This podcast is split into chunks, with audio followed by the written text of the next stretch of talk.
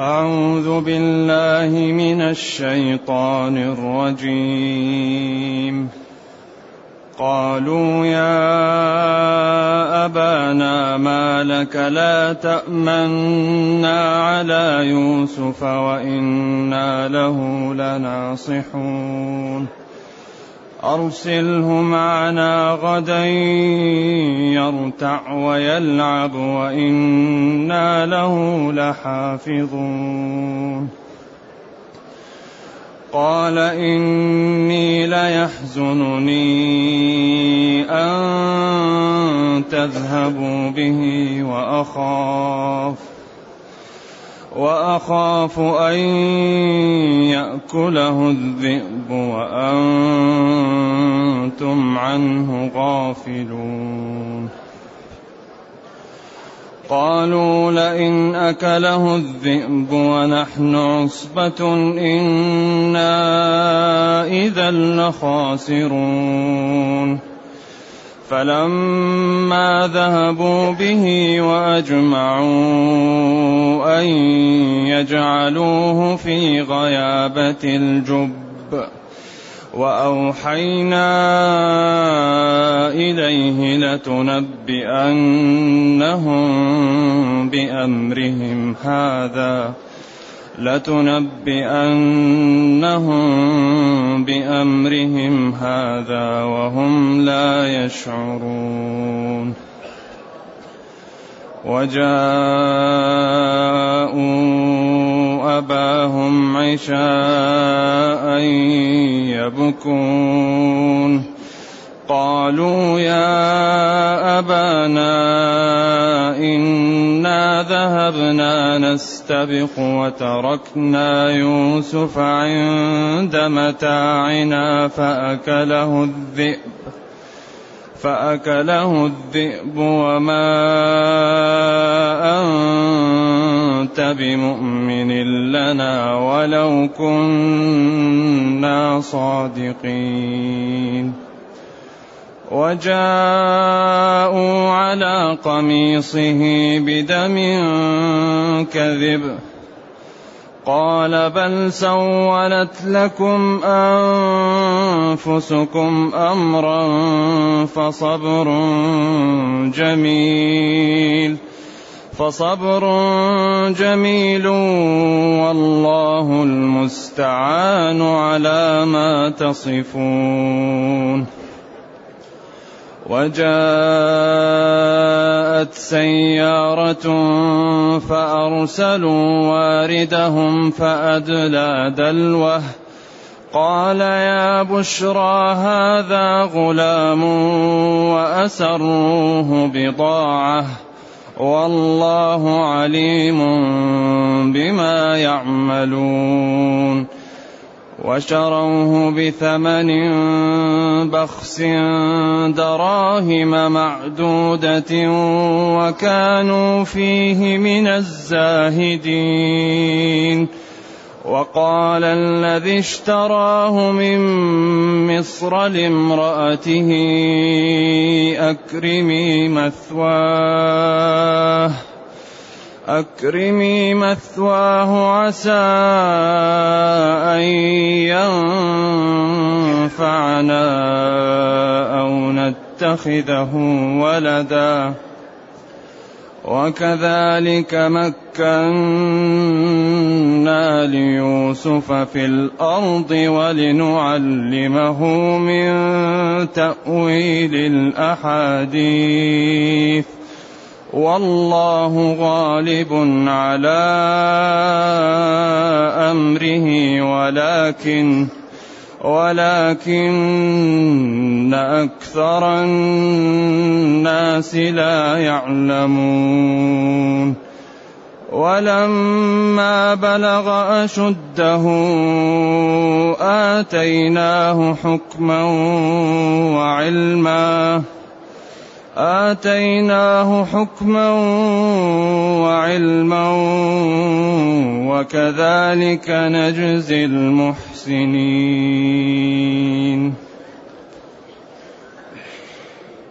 أول كلام.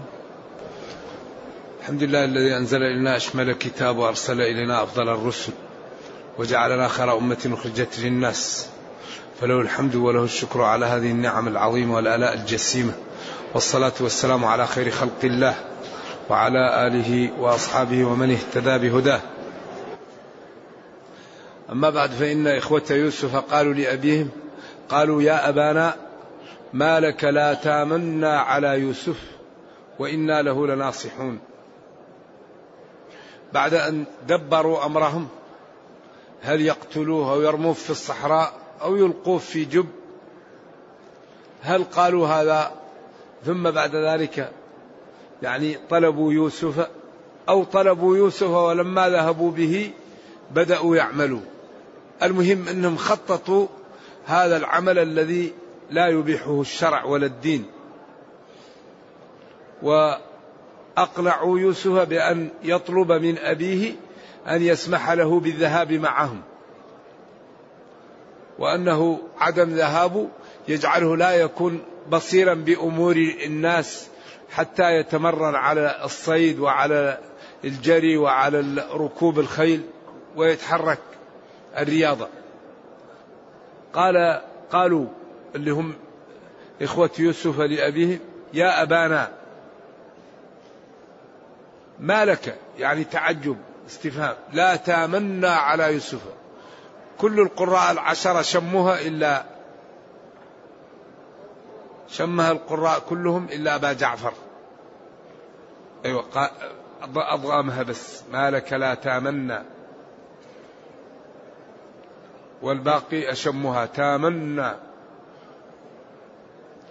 أي ما لك لا تأمنا وتثق فينا. وتكلنا على أخينا يوسف. والحال إنا له لناصحون.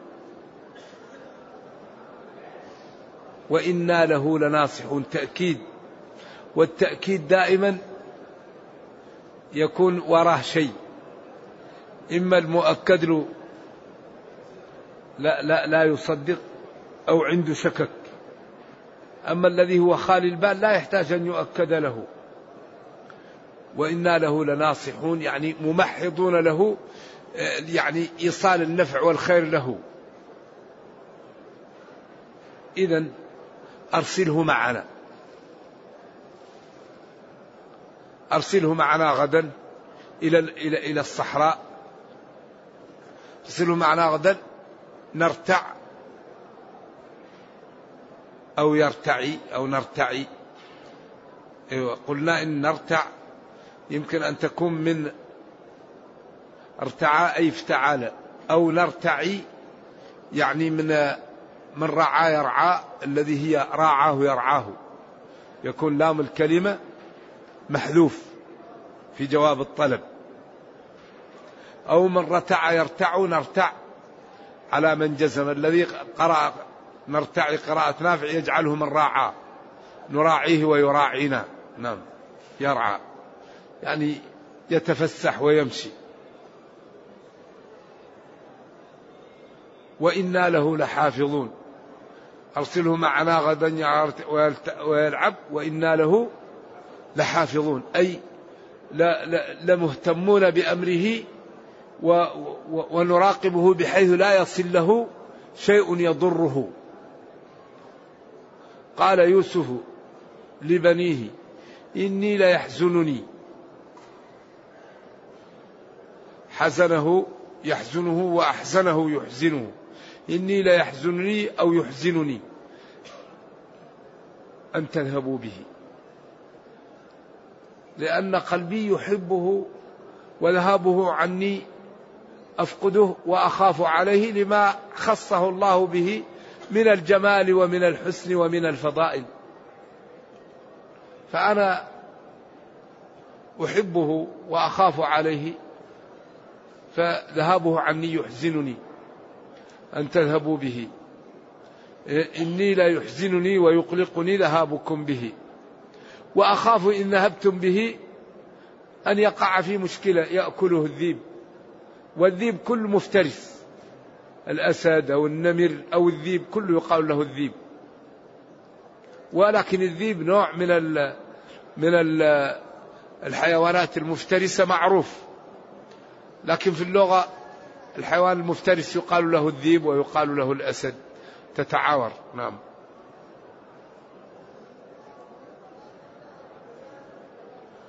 وأنتم عنه غافلون. والحال أنكم غافلون عنه في لعبكم ولهوكم. فأجاب إخوة يوسف لأبيهم بقوله إن أكله الذيب. إن قدرنا إن أكله الذيب مع استبعاد ذلك وعدم حصوله لأن إن تدل على الشك وإذا تدل على تحقق الوقوع. والحال أننا عصبة جماعة أربعين أو عشرة أو خمسة عشر إنا إذا لخاسرون لناقصون يعني حظوظنا وناقصون العقل والتدبير. لأن الخسران أصله في اللغة أن يتاجر الرجل ويجد رأس المال نقص. هذا هو الخسارة. ثم كل ما نقص على الإنسان شيء يقال له خسر لكن أصل الخسارة أن يأخذ الرجل مالا ويتاجر به فيجد رأس المال نقص. ولذلك الخسارة الكبيرة أن يكون الإنسان من أهل النار. هذه الخسارة اللي ما وراها خسارة. قل إن الخاسرين الذين خسروا أنفسهم وأهليهم يوم القيامة ألا ذلك هو الخسران المبين. هذه الخسارة الكبيرة. رأس المال العمر.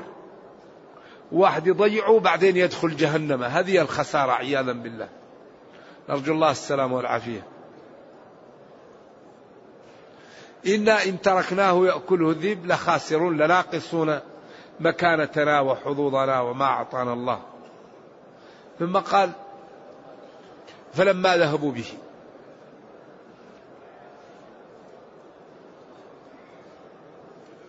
يعني الفاء مفرع العطف جزء من الكلام على شيء.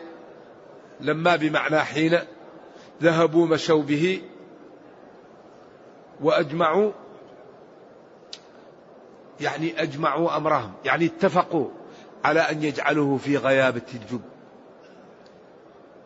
أن يرموه في قعر البئر. والغيابة كل ما يغيب عنك. غيابة غيابات. كل قراءة سبعية. غيابة وغيابات. الجب. في هذا المحل لما رموه في البئر وفيه قصص إسرائيلية كثيرة. والذي يظهر أن هذا العمل باتفاق لا يجوز حرام. وأن هذا جريمة. وأنهم لم يكونوا أنبياء قطعا في هذا الوقت. هل كانوا أنبياء بعد ذلك أو لم يكونوا؟ أقوال للعلماء. لكن في هذا الوقت ما كانوا أنبياء أبدا. أوحينا إلى يوسف. في غيابة الجب لتنبئنهم تخبرنهم بأمرهم هذا الذي فعلوك في وقت آخر والحال أنهم لا يشعرون وهذا فيه نوع من الطمأنينة وذهاب الروع والخوف الذي في يوسف طفل ويأخذه عصابة من إخوته ويضربوه ويقيدوه ويرموه في قعر بير غير غير مطوي. هذا أمر صعب جدا. وظلم ذوي القربى أشد مضاضة أيوة على على النفس من وقع السهام المهند. ما في أصعب من ظلم القرابة. لذلك هذا قرابة وهو أخوهم وصغير وبعدين يفعل بهذه الفعلة. الله قال وأوحينا إلى يوسف لتنبئنهم لتخبرنهم بأمرهم هذا في وقت والحال أنهم لا يعلمون به. إذا اطمئن أنت هذا المأزق ستخرج منه.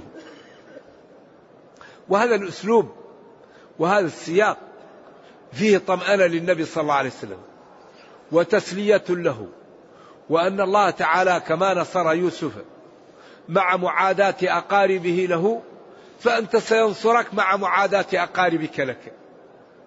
وكما أن يوسف فعل به ما فعل والله نجاه وجعله في المكان أنت كذلك.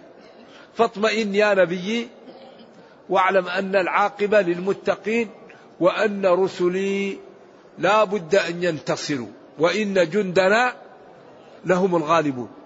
الإسلام يعلو ولا يعلى عليه. قد يقتل الرسول غيلة. أما إذا أمرت الرسل بالقتال لا بد أن تنتصر. لأن الله قال وإن جندنا لهم الغالبون. بعدين قال يقتل أو يغلب. فجعل الغلبة قسيم القتل. فالمقتول ليس بغالب. والله قال وإن جندنا لهم الغالبون. وكأي من نبي قاتل معه ربيون أو قتل هذا أعم من من محل من محل الاستدلال فالرسل إذا أمرت بالقتال لا بد أن تنتصر. العاقبة تكون لها. ذلك الإسلام لا يقاوم بالحجة. حجة الإسلام لا تقاوم.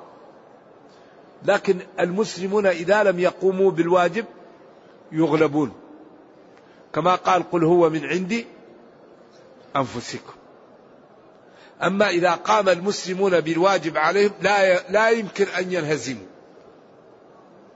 لأن الله قال أوفوا بعهدي فإذا وفوا بالعهد الله يوفي لهم بالعهد وينزل الملائكة والرياح ويدمر أعداءهم ويهزمهم كما هزمهم يوم الخندق. يوم الخندق قام المسلمون بالواجب. يوم أحد خالف الرماة مع فضلهم. قال لهم لا تبرحوا مكانكم فنزلوا فجاء خالد فانهزم المسلمون وقالوا يا نبي الله هؤلاء يعبدون الشيطان ويعبدون الأوثان ونحن نعبد الله كيف يغلبنا هؤلاء؟ فأنزل الوحي لإجابة ولما أصابتكم مصيبة قد أصبتم مثلها قلتم أن هذا قل هو من عندي أنفسكم. يوم الأحزاب قاموا بالواجب. حفروا الخندق وقالوا هذا ما وعدنا الله ورسوله صدق الله ورسوله ما زادهم إيمانا وتسليما. لما قاموا بما يستطيعون الباقي ما هو عليهم. أنزل الله الملائكة وبثت في قلوبهم الرعب وأنزل الرياح ونسفت خيامهم وقدورهم وأجلت عقول إبلهم وخرجوا مهزومين وامتن الله على المسلمين وقال جل وعلا يا أيها الذين آمنوا اذكروا نعمة الله عليكم إذ جاءتكم جنود قريش وغطفان وهوازن والأحابيش فأرسلنا عليهم ريحا وجنودا لم تروها إذا لينصر بالملائكة والرياح. ينبغي أن تكون العلاقة معه على ما طلب وعلى ما أراد. الذي ينصر بالملائكة والرياح الذي أمره إذا أراد شيئا أن يقول له كن فيكون ينبغي أن يسير عبيده وخلقه على منهجه الذي أراد منهم. إذا يقول جل وعلا وأوحينا إليه إلى يوسف على القول الراجح وعلى القول المرجوح يعقوب. لتخبرن أولادك بما فعلوا بعد ذلك وهذا مرجوح. والحال أنهم لا يشعرون.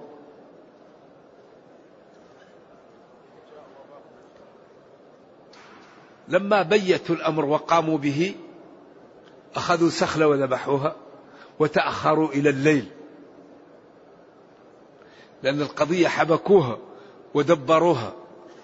ولذلك الحسد إذا كان في القلب أكبر ما يعصى بها الله الحسد. وأول معصية هي حسد. بن آدم. لما لم يتقبل منه قالوا لا أقتلنك قال إنما يتقبل الله من المتقين. لئن بسطت إلي يدك لتقتلني إني أخاف الله رب العالمين. وكل مشكلة آه، يعني أكبر منها الحسد لأن الحسد في ضمنه الاعتراض على الله.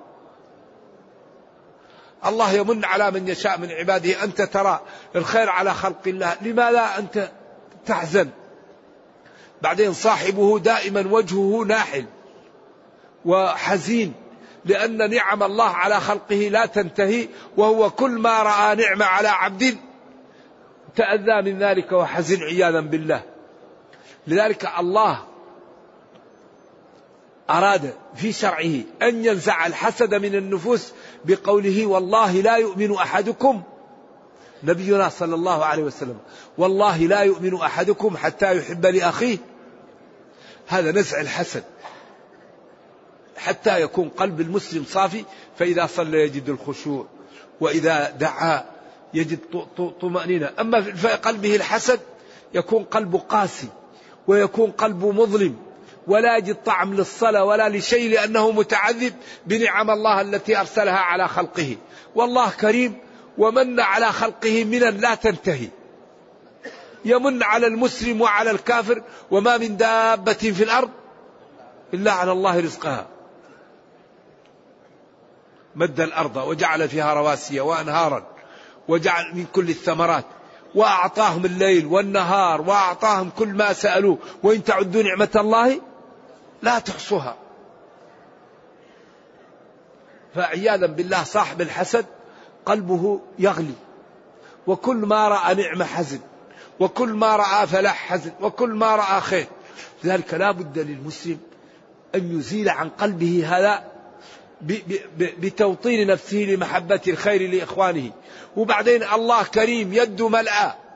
يعطيك ويعطي هذا ويعطي للثاني ولا تتضايق ولا يتضايق الخلق في نعم الله. هذا سبب الجهل وضيق الأفق والدناءة. الحسد سببه ضيق الأفق والجهل والدناءة الطبيعية. ذلك نبينا يقول لا يكمل الإيمان إلا بأن تحب لإخوانك. هذا هذا دين رائع.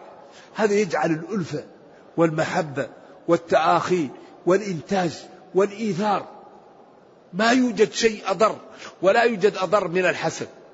هؤلاء عشرة وأخوهم صغير أن الله أعطاه الجمال وحب أبيه يحاول أن يقتلوه ويرموه في في بئر. عياذا بالله. وجاءت هؤلاء العصبة جاءوا أباهم عشاء.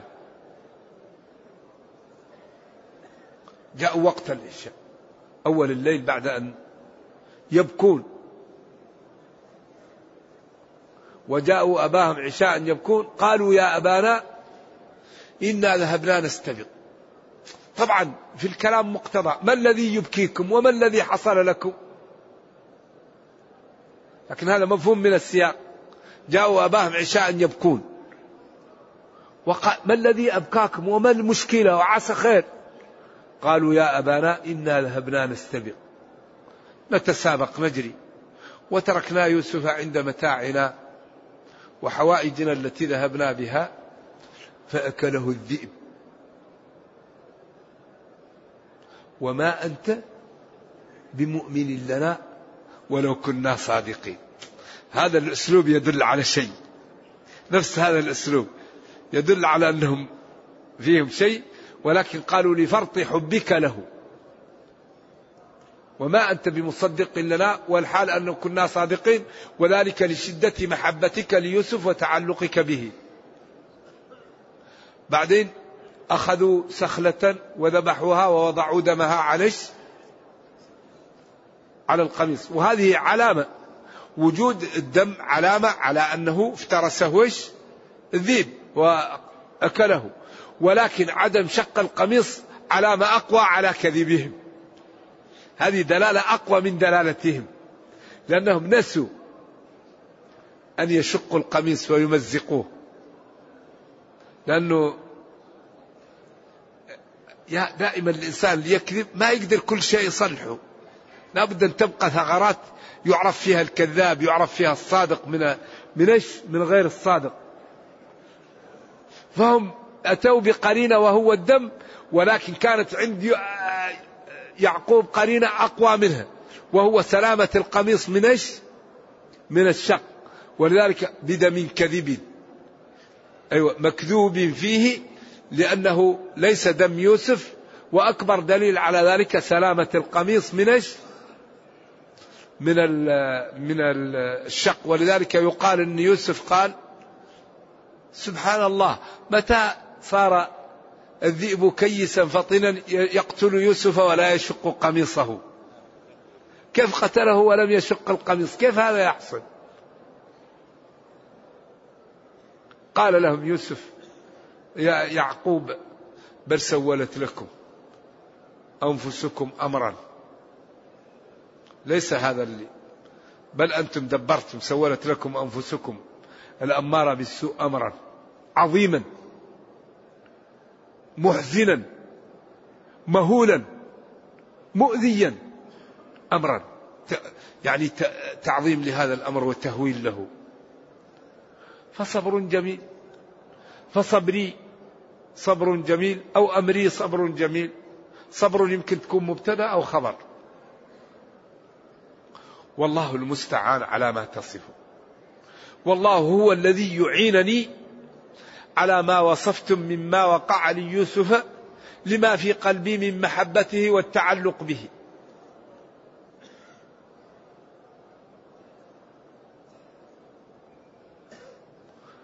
وجاءت سيارته. شوف هذا لما ذكر ما حصل بينهم وبين يوسف من الحوار ثم عاد إلى إلى إلى إلى إلى, إلى يوسف في البير.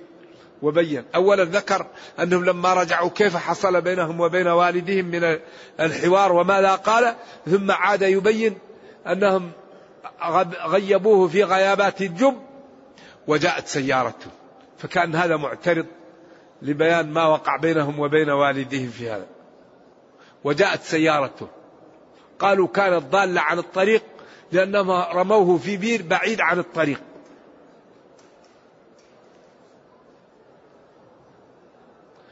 فأرسلوا والدهم الذي يأتيهم بالماء ورمى الدلوة وهي آلة الماء الذي يسحب بها فتعلق يوسف في في في الدلو.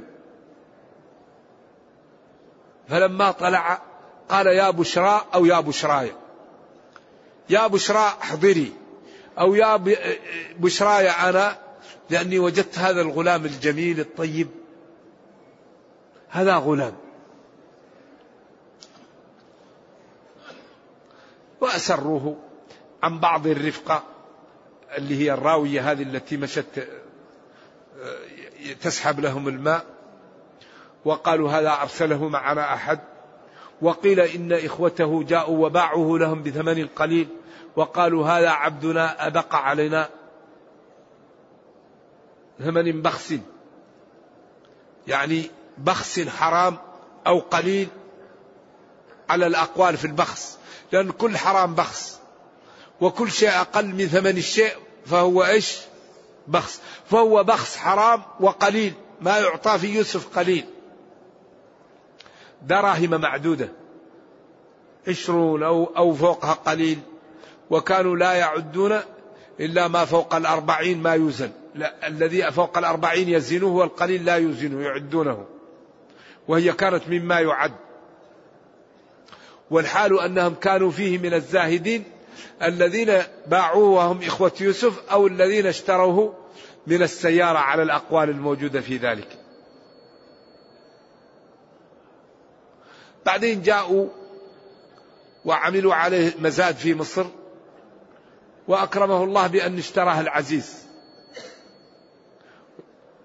وقال الذي اشتراه من مصر لامرأته أكرمي مثواه. أكرمي حال هذا الولد. عسى أن ينفعنا. في أمور الدنيا يكون يقوم لنا بالمهام أو نجعله ولد ونتبناه ويكون نفعه أكبر من ذلك. وهم لا وكذلك.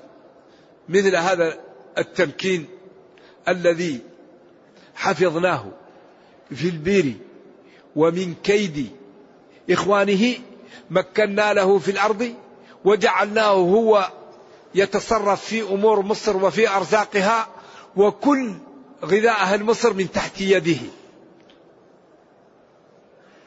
وكذلك مكنا ليوسف في الأرض بأن جعلناه هو الذي يتصرف ووالي على كل شيء هو هو المسؤول عن الخزانة وهو الذي يعطي للناس ويمنعها ويفعل ويفعل وهو محل الصدارة ومحل كل شيء. ولنعلمه من تأويل الأحاديث وهو تعبير الرؤيا. والله جل وعلا غالب على أمره ولكن أكثر الناس لا يعلمون. والله جل وعلا غالب على أمره. هؤلاء الذين دبروا قتله نجاه الله وأصبحوا يأتون يريدون الرزق من تحت يده. وأصبح هذا الذي كان عبدا يعني عزيزا مملكا فالله تعالى حفظه في صغره وحفظه في كبره وأنت يا نبيي من أشرف الخلق علي فسأحفظك وسأنجيك وسنجعل ما معك هم الذين لهم العزة والغلبة فاطمئن. إذا هذه القصة على ما فيها من العبر تدل على صدق النبي صلى الله عليه وسلم وعلى تسليته وعلى تثبيته وعلى طمأنته أن العاقب له كما كان ذلك ليوسف. والله غالب على أمره ولكن أكثر الناس لا يعلمون. الله غالب على أمره.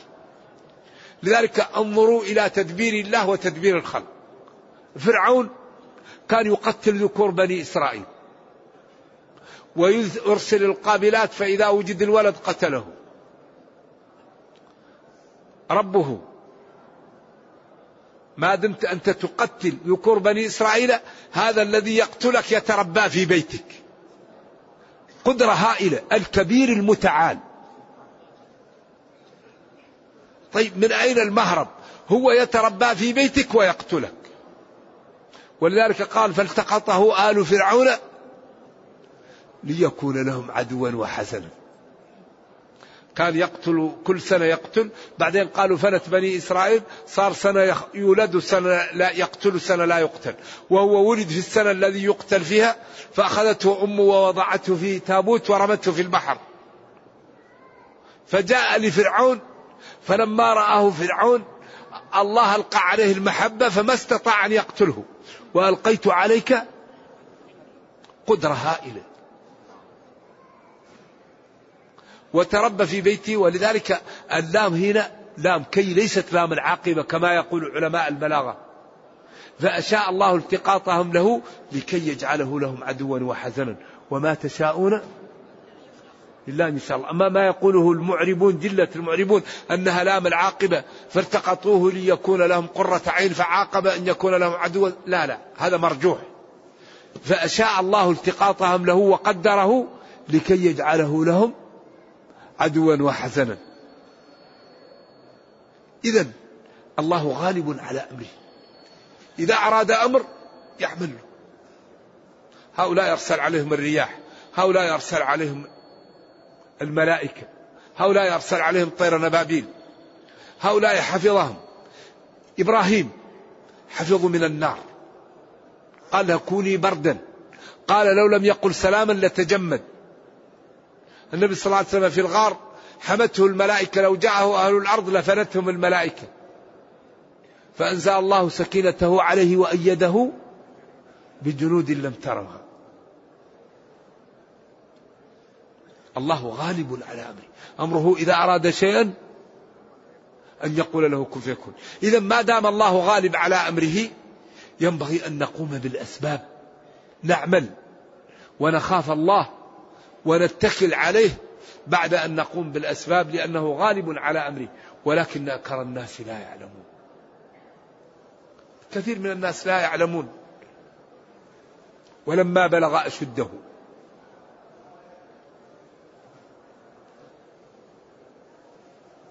18 عشرون. ثلاث وثلاثون. والأشد من 18 إلى 60 وأكثر ما يكون الأشد 33 وقيل 40 آتيناه حكما وعلما. آتيناه حكم وعلم يعني آتيناه علما وعملا بعلمه. الحكم الفهم والاستقامة والعلم. أعطيناه إصابة الرأي. أعطيناه الفهم. أعطيناه الاستقامة. وأعطيناه العلم. لأن الحكمة هي أن تعلم وتعمل. والحكم هو إصابة الرأي وفهم الأمور على ما هي عليه. الحكم الذي هو صواب. أعطيناه العلم والإصابة في الأمور والعمل بذلك العلم. أعطيناه حكما وعلما. وكذلك نجزي المحسنين. وكذلك نجزي المحسنين. إذا أي واحد يحسن ويجتهد في الإحسان الله يعطيه الحكم والعلم يعطيه كل ما يريد. فلنكن محسنين. وكذلك نجزي المحسنين. فينبغي لنا أن نحسن. وحقيقة الإحسان أن نراقب الله في أعمالنا.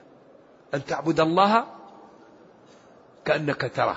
هذا هو الإحسان.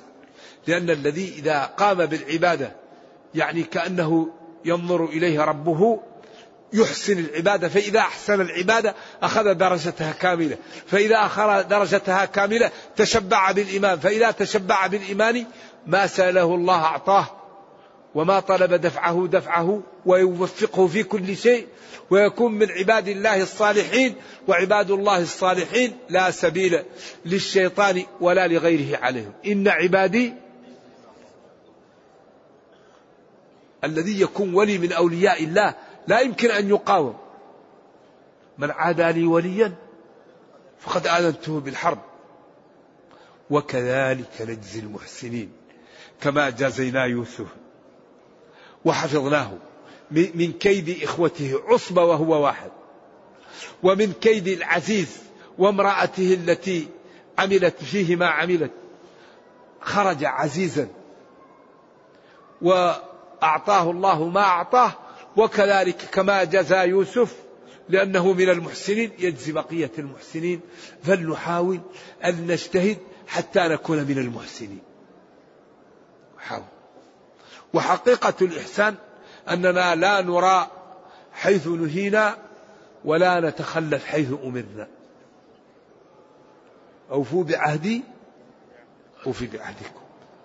فإذا أحسنا الله يدفع عنا. الله يكرمنا.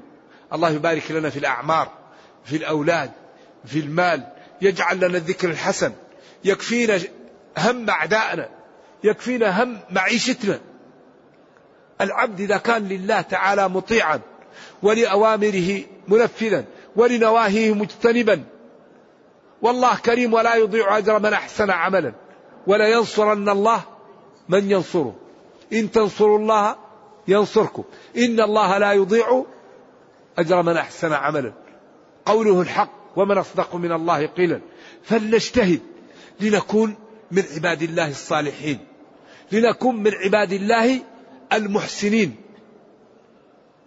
نكن من عباد الله المخلصين. نجتهد. هذا الدين وهذا الإيمان لا يقوى إلا بالمكابدة. ما يمكن يقوى الإيمان باقتراف المعاصي بعدم المبالاة. لابد أن نجتهد حتى يقوى الإيمان. والذين جاهدوا فينا جاهدوا لنهدينهم سبلنا. لابد من المجاهدة أولا بعدين تأتي المقامات تأتي العزة يأتي التقاء يأتي يعني الانشراح بقيام الليل الانشراح بغض البصر الانشراح بكف اللسان تأتي المتع.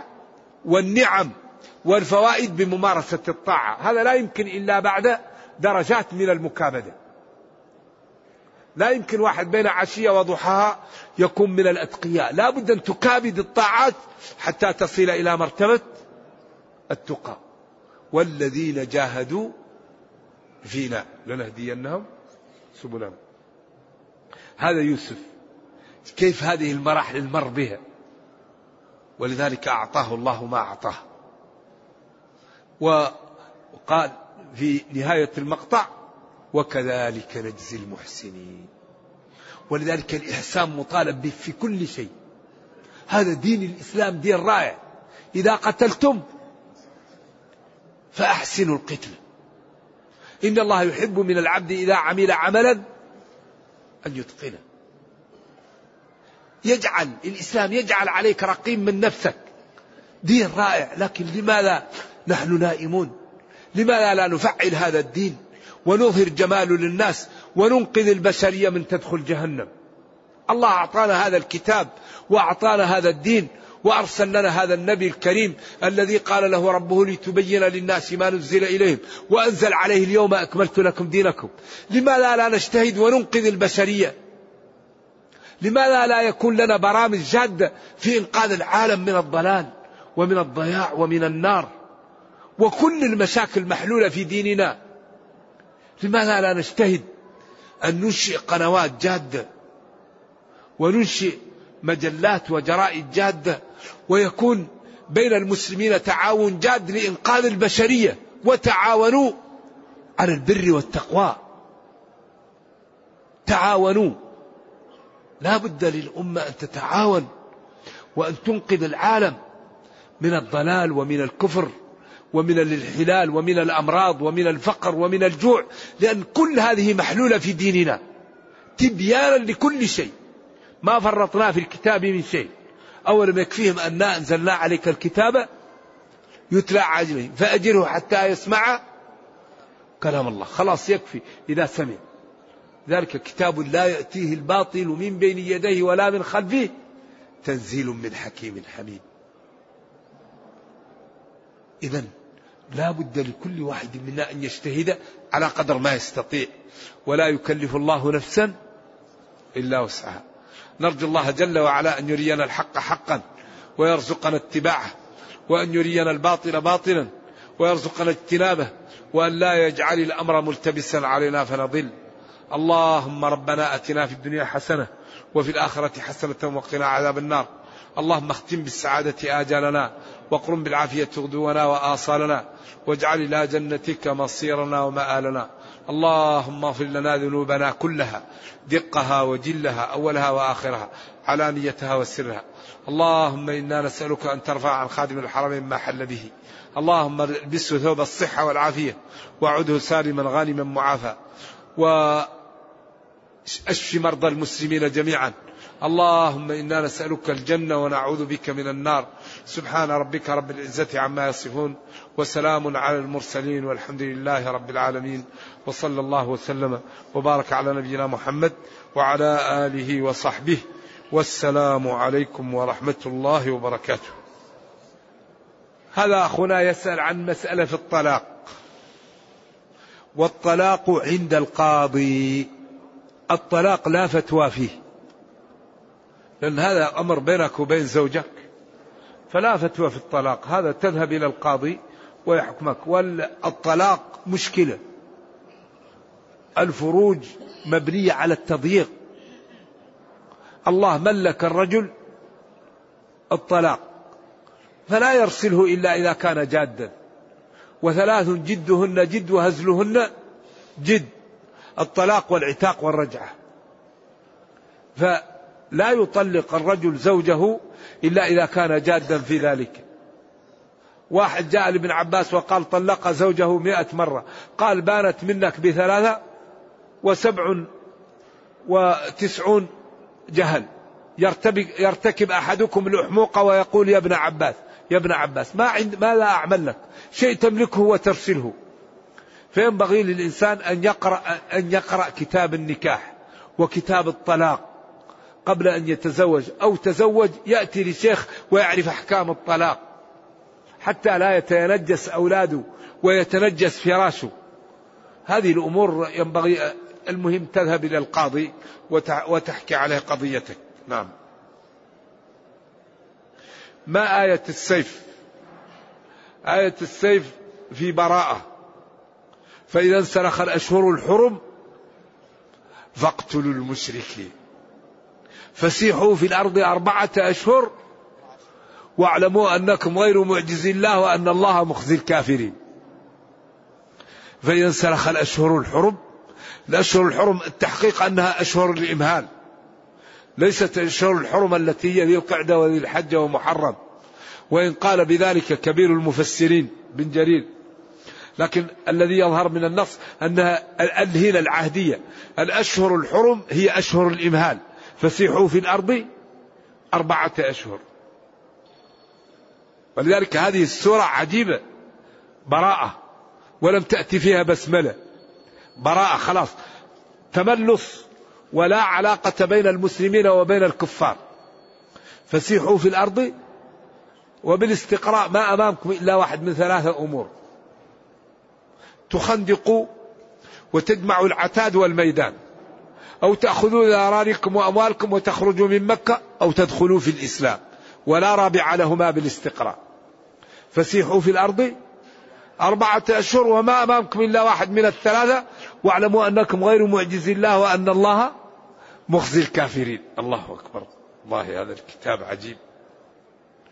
من أي أقسام الضلال؟ ضلال يعقوب عليه السلام. الذي قال أبناء ضلال عدم الفهم ذهاب عن الحقيقة. هل جائز أن يضرب بآلة الموسيقى؟ مثل آلة أن يضرب بها يرتفع صوت الجميل أم حرام؟ قال ابن رشد في المقدمات فما لا بعد الحق إلا الضلال. وقال مالك هو من عمل الفساق. وقال الشوكاني في نيل الأوطار والحق إنه إن خرج عن دائرة الحرام لا يخرج عن دائرة الاشتباه والمؤمنون وقافون عند حدود الله. وقال ابن مسعود إنه ينبت النفاق. واستفزز من استطعت منهم بصوتك ومن الناس من يشتري له الحديث ليضل عن سبيل الله. إنسان أكرمه الله بالقرآن يذهب إلى المزامير هذه. أقل ما يقال فيها أنها عمل الفساق.